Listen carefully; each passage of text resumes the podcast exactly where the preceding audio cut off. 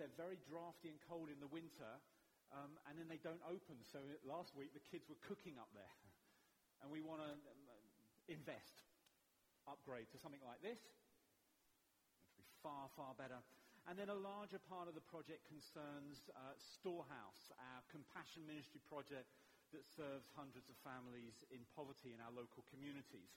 Um, and, and the, again, the dream at the heart of this project is a redevelopment of the space that uh, Storehouse operates from, really to increase capacity, um, especially for things like food. The need for food has been going up and up and up over recent years.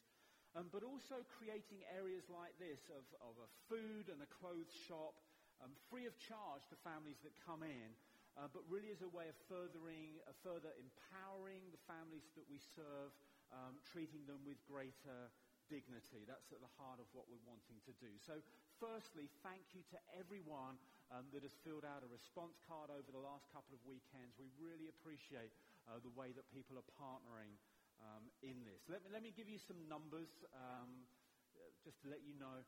Firstly, we, we asked, you know, if you're not currently committed to regular giving, uh, would you be a part of that? And 12 new families or individuals said uh, that they were making that commitment, so that is wonderful. Second thing, as part of this, we spoke about food collection boxes. Um, you know, our need for food has gone up and, you know, whether people could explore having one in their workplace or other places. Um, and 10 people have said they were up for exploring that, which is wonderful. So some of those are workplaces, BA up at the airports and BP, so people are going to have conversations there. One of them was someone who, who's part of their local park run. I mean, that's fabulous. You know, why wouldn't hundreds of people turning up bring a tin of beans? And then you can choose whether you donate it at the start of your run or at the end of your run. You know, you can, you can do which you want. Um, and then in terms of financial giving to the Open Hand Project, these are where the numbers are. So given on the day, actual gifts received, um, a little bit over £19,000, including gift aid, was given on the day. Uh, that's good. That's wonderful. A further £70,289 has been pledged for this year, and then in future years another 6,675, which is utterly wonderful.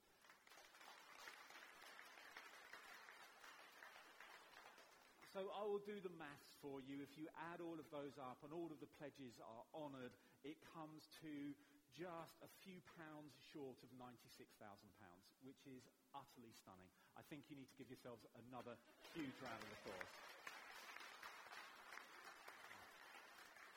You know, as, I, as I've thought about this, one, one, of the, one of the things that is very dear to me is I want to pastor a church that cares for the poor. And so I'm very, very proud of you today because you've said yes.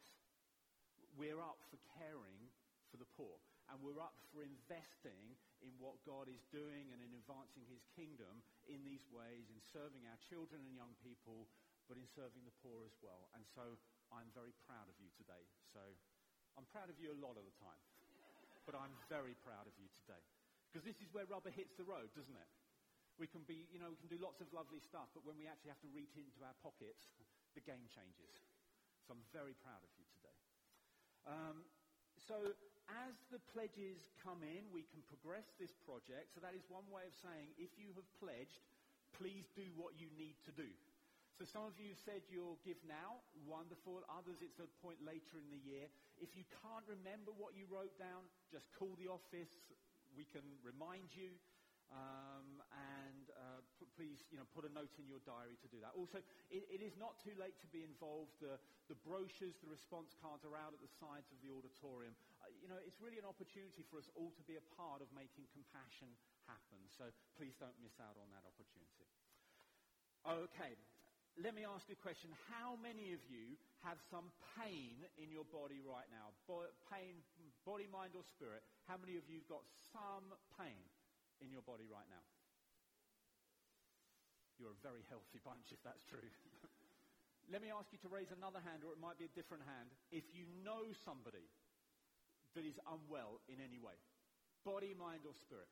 So one hand if it's you, another hand as well if you know somebody that is unwell. And then keep your hands raised if you would love Jesus to either release healing to you or to them. Okay, let's talk. We're continuing our risk takers series this morning. We started it last weekend. I believe that to live a normal Christian life requires us to take risks. We have a little saying in the vineyard, which is this. The way we spell faith is R-I-S-K. If we want to live a life of faith, we will have to take risks. It's to be a normal part of living a Christian life. And so this week, what I want to share about is taking a risk that God will heal. Taking a risk that God will heal. If you've said yes to Jesus, I believe that a primary job that God has for you and for me is to bring his healing into a broken world. There are a lot of sick people, there's a lot of brokenness, and he wants to use people like you and me to release some healing into our world. You see, Jesus sent his disciples out not to pray for the sick, he sent them out to heal the sick. So I'll launch that little grenade to you this morning. That's a challenge.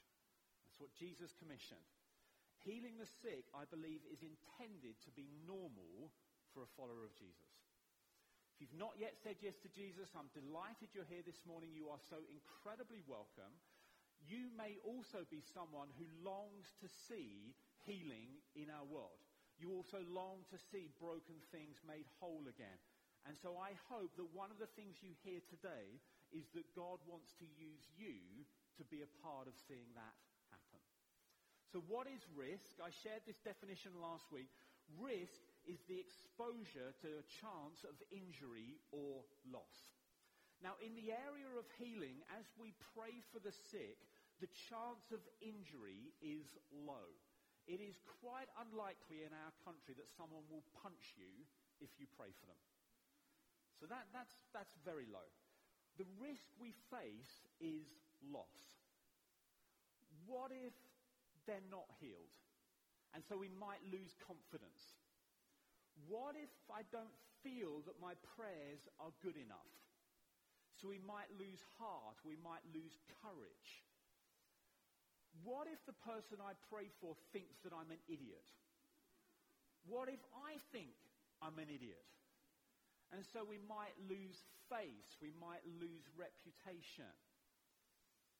What does the Bible say? We're going to continue a story that we started last Sunday. If you have a Bible, could you turn to 1 Kings chapter 17. It's in the Old Testament. If you're using a paper Bible, it's that far through. If you're using a gadget or a phone, um, that's wonderful. Um, the words will come up on the screen when we get to the story. But the background is this. It, uh, one of the central characters in this story is a guy called Elijah. And he has given a very challenging prophetic word to King Ahab. Now, Ahab was a really evil guy. And he said to him, there's going to be no rain. And actually, it was going to be no rain for a long period of time. And then God tells Elijah to go to a ravine, and there the ravens would come and feed him. So that's a risk. Elijah obeyed, and the ravens did as well. The ravens provided room service. And then a little bit later, God sent Elijah to a town called Zarephath, and he meets this widow. She, she, she had hit rock bottom. She was probably quite depressed, very low point in life. She had just enough oil and flour to bake a last loaf for her and her son, and then she wanted to go and die. And Elijah says to her, hang on, use what you have to bake me a loaf first, and then your supplies won't run out. And so she takes a risk, she, she follows that instruction, and the supplies don't run out. So we're going to pick up the story in verse 17 of 1 Kings chapter 17. Sometime later, the son of the woman who owned the house became ill.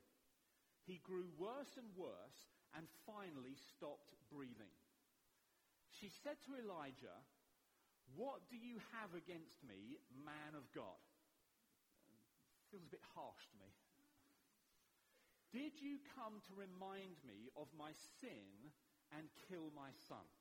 Now, we don't know what her background is here, but this looks like someone with a guilty conscience. This looks like someone who knows there is something in her past and thinking this is coming back to haunt me. And maybe you resonate with that. Maybe there are things you, you're just wondering whether something's waiting to go wrong. Give me your son, Elijah replied. He took him from her arms, carried him to the upper room where he was staying, and laid him on his bed. Then he cried out to the Lord, Lord my God, have you brought tragedy on this widow I'm staying with by causing her son to die? Then he stretched himself out on the boy three times and cried out to the Lord, Lord my God, let this boy's life return to him.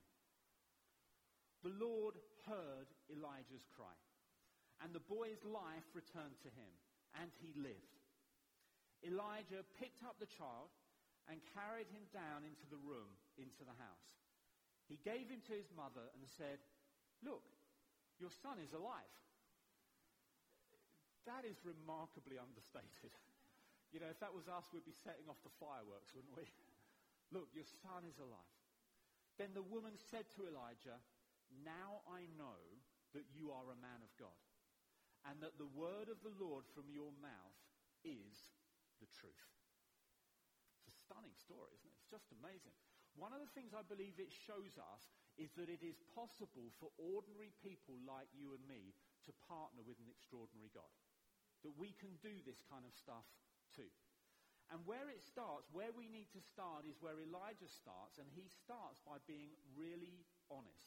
Let me read verse 20 again. This is where Elijah starts. He cries out to God, Lord my God, have you brought tragedy even on this widow I am staying with by causing her son to die?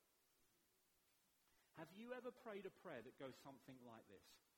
Oh God, why? Lots of times.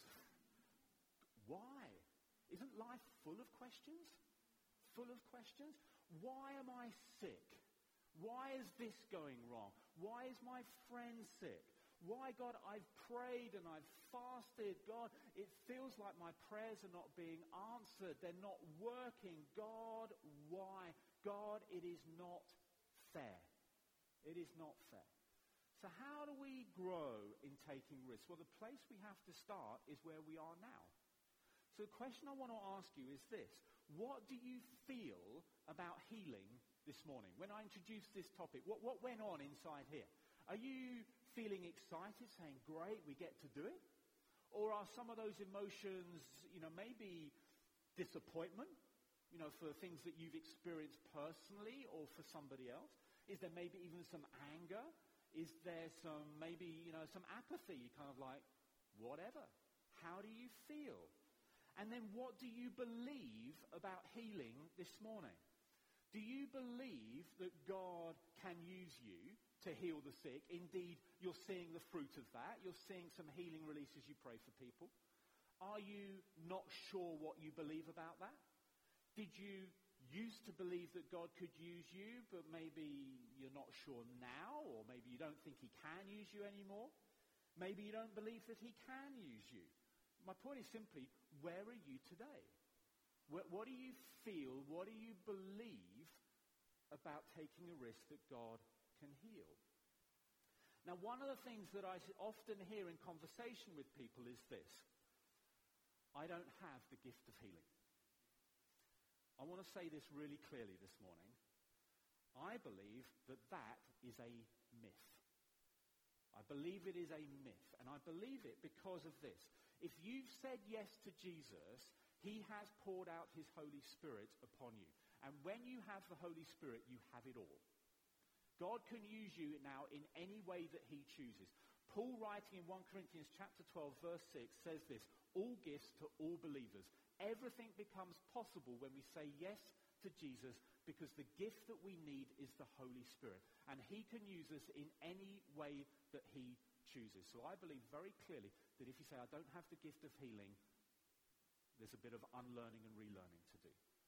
Jesus wants to use us to heal the sick. Now, a, a, guy that I know, Alan Scott, he used to pastor Causeway Coast Vineyard in Northern Ireland, now pastors Anaheim Vineyard in California. He writes this. The call to heal the sick is inescapable. If you don't have the gift of healing, try out the gift of obedience.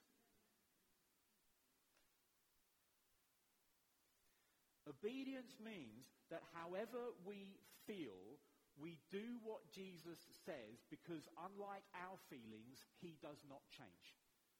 He is always good. He is always powerful. He is always loving and kind. He is always present. So we choose to trust him. So then, what do we do? What do we do? We, we, we, understand where we are now. What next? Well, this is how the first half of verse 21 reads. He's cried out, Why? Then he stretched himself out on the boy three times. That's a little bit odd.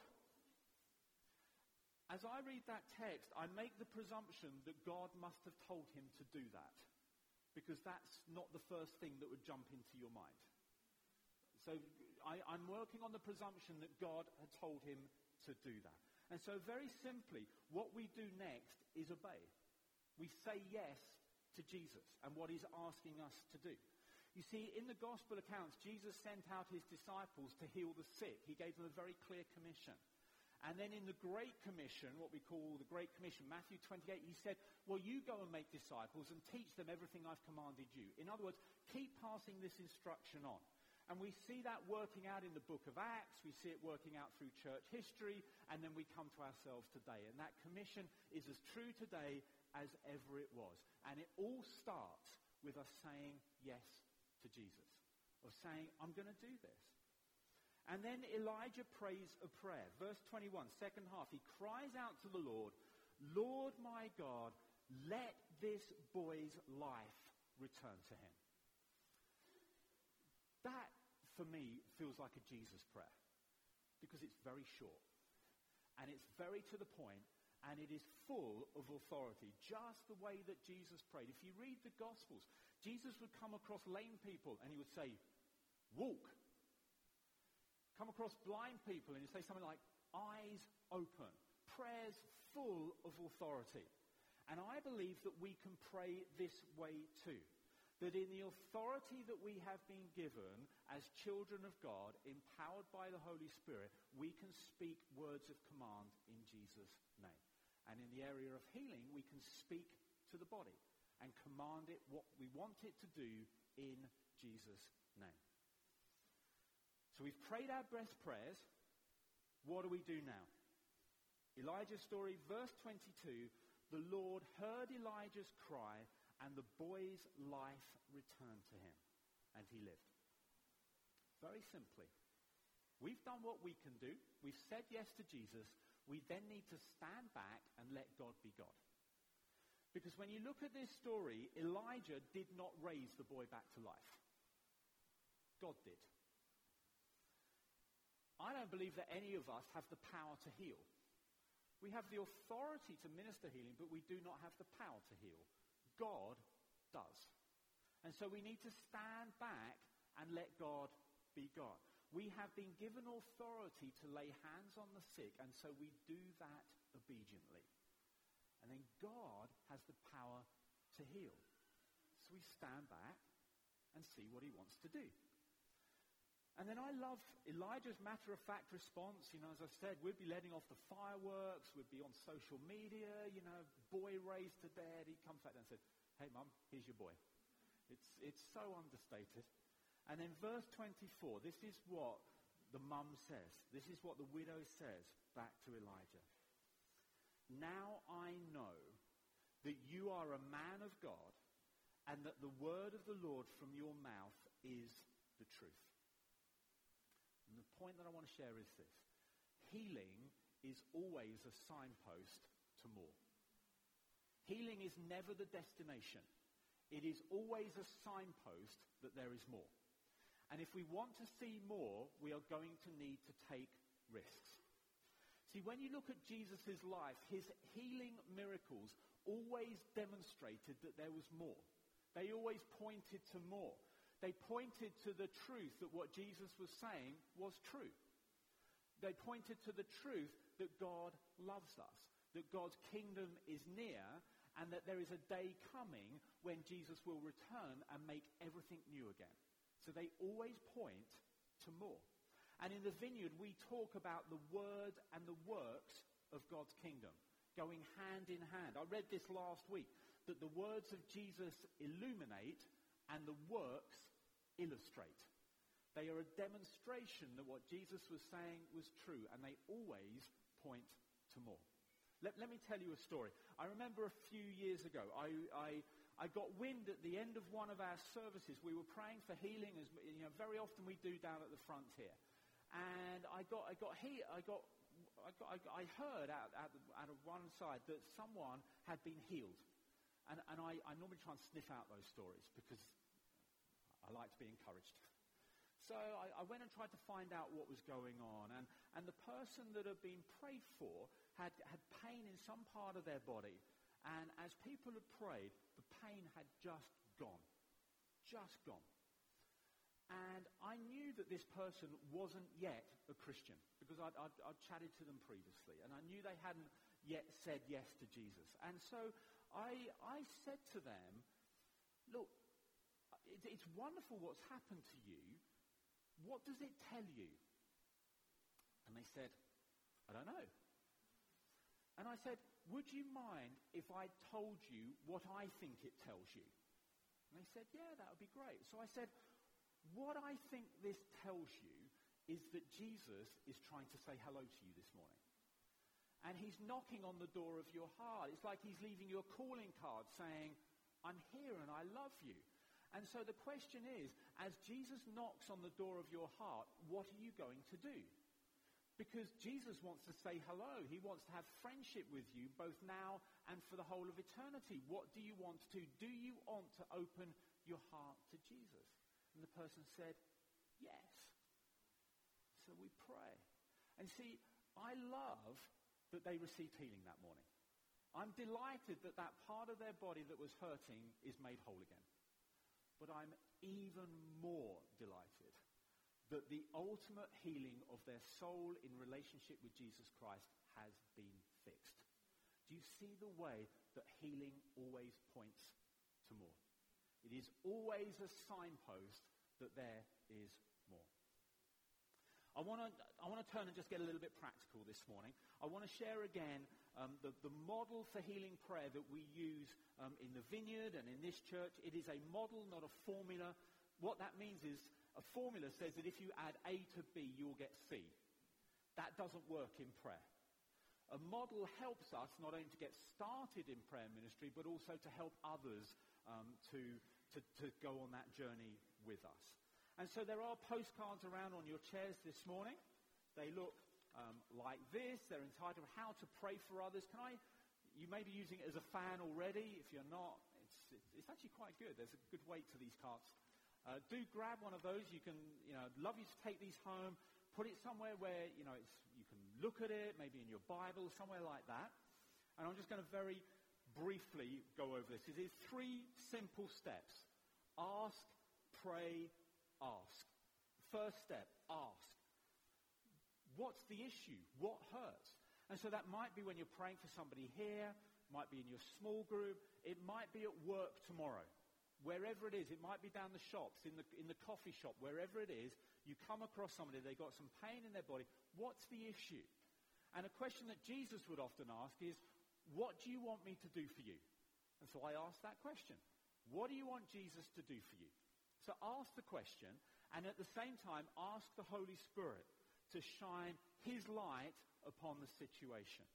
Second step, pray. And a really great place to start in prayer is to invite the Holy Spirit.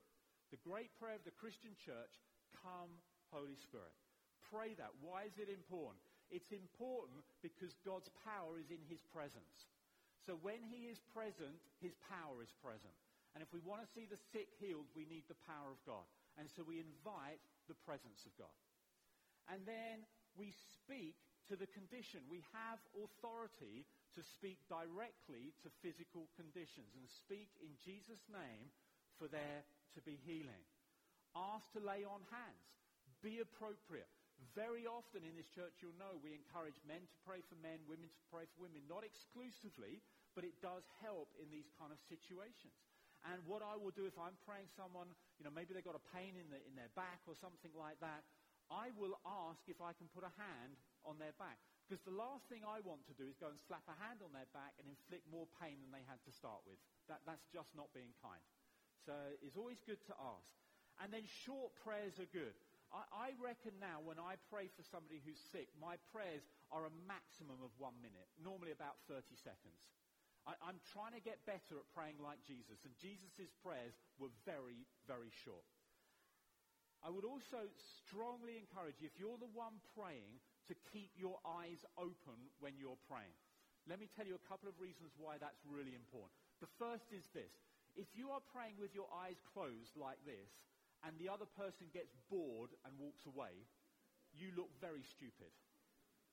Like, really stupid. The second, and way more important reason, is that very often we can see what Jesus is doing through our physical sight. So sometimes you might see someone looking anxious and it gives an insight as to what's going on. Sometimes you can see a peace descend upon them, almost like a sheen on a person. I have, as I've prayed for somebody, I have seen somebody's leg physically grow. I would not want to have missed that. And I would have done if my eyes had been closed. The other more important reason is it seems to me that that was the way that Jesus and the disciples prayed. Acts chapter 3. Peter and John at the temple gate looked at the guy and then spoke a word of command. They seemed to pray with their eyes open. So we've asked, we've prayed, and then thirdly, we ask again, what is the Lord doing? What is going on? Ask the person to test out. You know, if it's a physical condition that can be tested out, like a knee or a back or an arm, ask the person to test it out.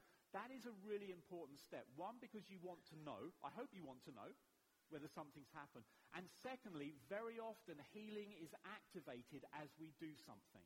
There are lots of stories in the Bible. For example, there was a time when Jesus met a blind guy. He made some mud in the ground and put it on the guy's eyes and then said, go and wash. Now, as I read that story, I wonder what would happen if the man said, no, I'm not really up for that. I reckon he would probably have walked around with mud for the rest of his days. Healing was activated as he went and did something. There's a story in the Old Testament in 2 Kings. Elijah's successor, Elisha, he met a guy called Naaman. Naaman had leprosy. He said, I, I need healing. And, and Elisha said to him, go and wash in this river seven times. And the guy said, no, I don't fancy it. Water's a bit dirty. And then he came to his senses and said, okay and healing was activated as he did something. I have seen multiple times where healing has happened when people have actually tested it out. When they've actually gone to move something, that has been the moment that healing has been released. I will ask people a question. I would say, if the pain when we started was a 10, we'll call that 10. And zero pain is gone completely, we'll call that zero you need to be honest and not nice. You're not going to hurt my feelings. Tell me where the pain is now, between 10 and 0. And someone might say, 10, no change. And I'll say, that's okay. We'll pray again. Someone might say, 7, and you're saying, fabulous. God is at work. That's three tenths better, 30%. I can do maths. God is at work. Let's pray again. Sometimes people say it's all gone, and then you're saying, we've hit, we've hit the sweet spot this morning. You ask the question and then pray again as necessary. If there is healing, then we don't advise people to stop taking medication. We advise people to go and get it checked out, to go to their GP. Whether or not there's been any healing, it is never an issue of whether the person had enough faith. That is really, really important. It is really important that the person knows whether or not anything happens, that God loves them. That he loves them deeply, whether or not anything happens. So we're going we're gonna do it in a moment. We're going to have ministry time in a moment where we'll see what Jesus wants to do. But before that, let me point to a couple of things. Firstly, you'd have heard either Kim or Hannington share this this morning. There is a healing night at our evening service, 6.30 p.m. tonight. If you or someone you know is unwell, why don't you come on out? Now, it may be that as we pray in a moment, all of your physical pain goes. Wonderful. Come and pass it on to somebody else. It may be that you know a neighbor or a friend who has got a, a condition of ill health at the moment. Why don't you take a risk and invite them out? Second thing, I, I want to show you a short video. back, back in March, we showed the first part of this video as a, as a pointer towards our Simply Jesus small group material. And so we left it there. And so some of you have seen this video before. Others of you may not. It is a cracking story. Hopefully, we can play. So uh, early Saturday morning, came out and uh, my neighbour was there, got chatting with him, found out he'd actually had a car accident uh, a few days before and uh, he was in a lot of pain. He had uh, whiplash and uh, so I asked him, well, does it still hurt? And he was like, yeah, actually it's, it's really bad. So I was like, okay, could, could I pray for you? I believe that Jesus could heal you. And uh, he was like, yeah, go on then. So me and my friend who was there at the time, we just asked if we could put a hand on his neck and then we prayed, in Jesus' name, all pain go right now. Uh, and we, we command you, whiplash, leave in Jesus' name. And we waited a moment. You could see that he was meeting with Jesus. He kind of his, his shoulders were relaxed and he was kind of swaying a bit. And we asked him uh, what he felt was going on, and he just said, "Well, I'm in a bit of a daze and I, and I feel really different and like my, my shoulders feel feel much better. And so we are, well, is it, is it completely gone? And he's like, well, I can still feel it a bit. Uh, so we asked if we could pray again because I, I, said, you know, I believe Jesus wants to heal you completely of this. And so he let us pray again for him. And again, uh, we laid hands on and just, in the name of Jesus, commanded all pain to leave. And, uh, and this time we asked him again, and he said, yeah, it's, my pain's completely gone. And he, he, was amazed and he couldn't believe it. And I said, well, look, Jesus loves you so much. He wanna, wants to have a relationship with you. And he's got the power to heal. And so he loves to show us his love for us by healing. And, uh, and then we, we, had to get on our way and he had to get on his way. So I just prayed a blessing over him uh, and his work. And, and then I'm excited to see what God's going to do next. oh yeah, and there's a second part as well. We were in the, the van uh, going to the dump, and uh, the electrics failed. The lights went out, and uh, and I was like, well, look, we just saw this guy get healed. Surely God can uh, heal the van as well. So we put our hands on the dashboard and prayed in Jesus' name, and uh, the lights came back on. Isn't that cool?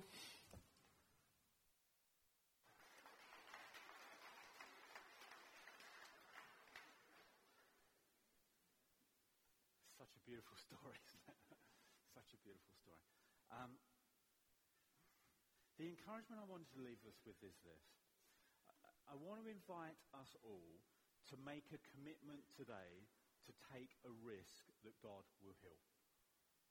Invite you today to make a commitment to take a risk that God will heal. What does that look like for me? I'm, I'm trying to do this more and more in my life, that when I meet someone who is unwell, I will pray then. So I've made a decision like now to do that in the future.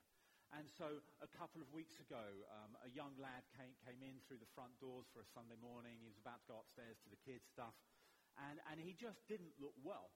He was about seven or eight years old. So I said to him, you doing okay? And he said, no, I've got terrible stomach ache. So I could have just said, hey, why don't you go upstairs? Dave and the team will sort you out. But I've made a decision wherever I can to pray there and then for people that I meet that are unwell. So you, we can all do that, to make a decision in advance. And so here is a prayer that I've, that I've shared with us before that I think is a really helpful prayer because most of us will go out into the world, you know, we'll go into our neighborhoods, we'll go to work offices, spaces, coffee shops, and it is not hard to find people who are unwell. Is that true? It, it is really not hard to find people who are unwell. And so the invitation that I want us to, to make or to take is this, that we can decide now to pray for them tomorrow when we meet them. When we bump into somebody. The best person, the best time to make that decision is actually now. And so the prayer goes like this. To my Lord and Savior, Jesus Christ, I say, however, whenever, wherever, and whatever you ask me to do, my answer in advance is yes. You can make the decision today that you will take the risk tomorrow. And I would suggest that the best time to make that decision is actually today to, to say today, I am going to be a risk taker that God will heal through me? My answer in advance is yes.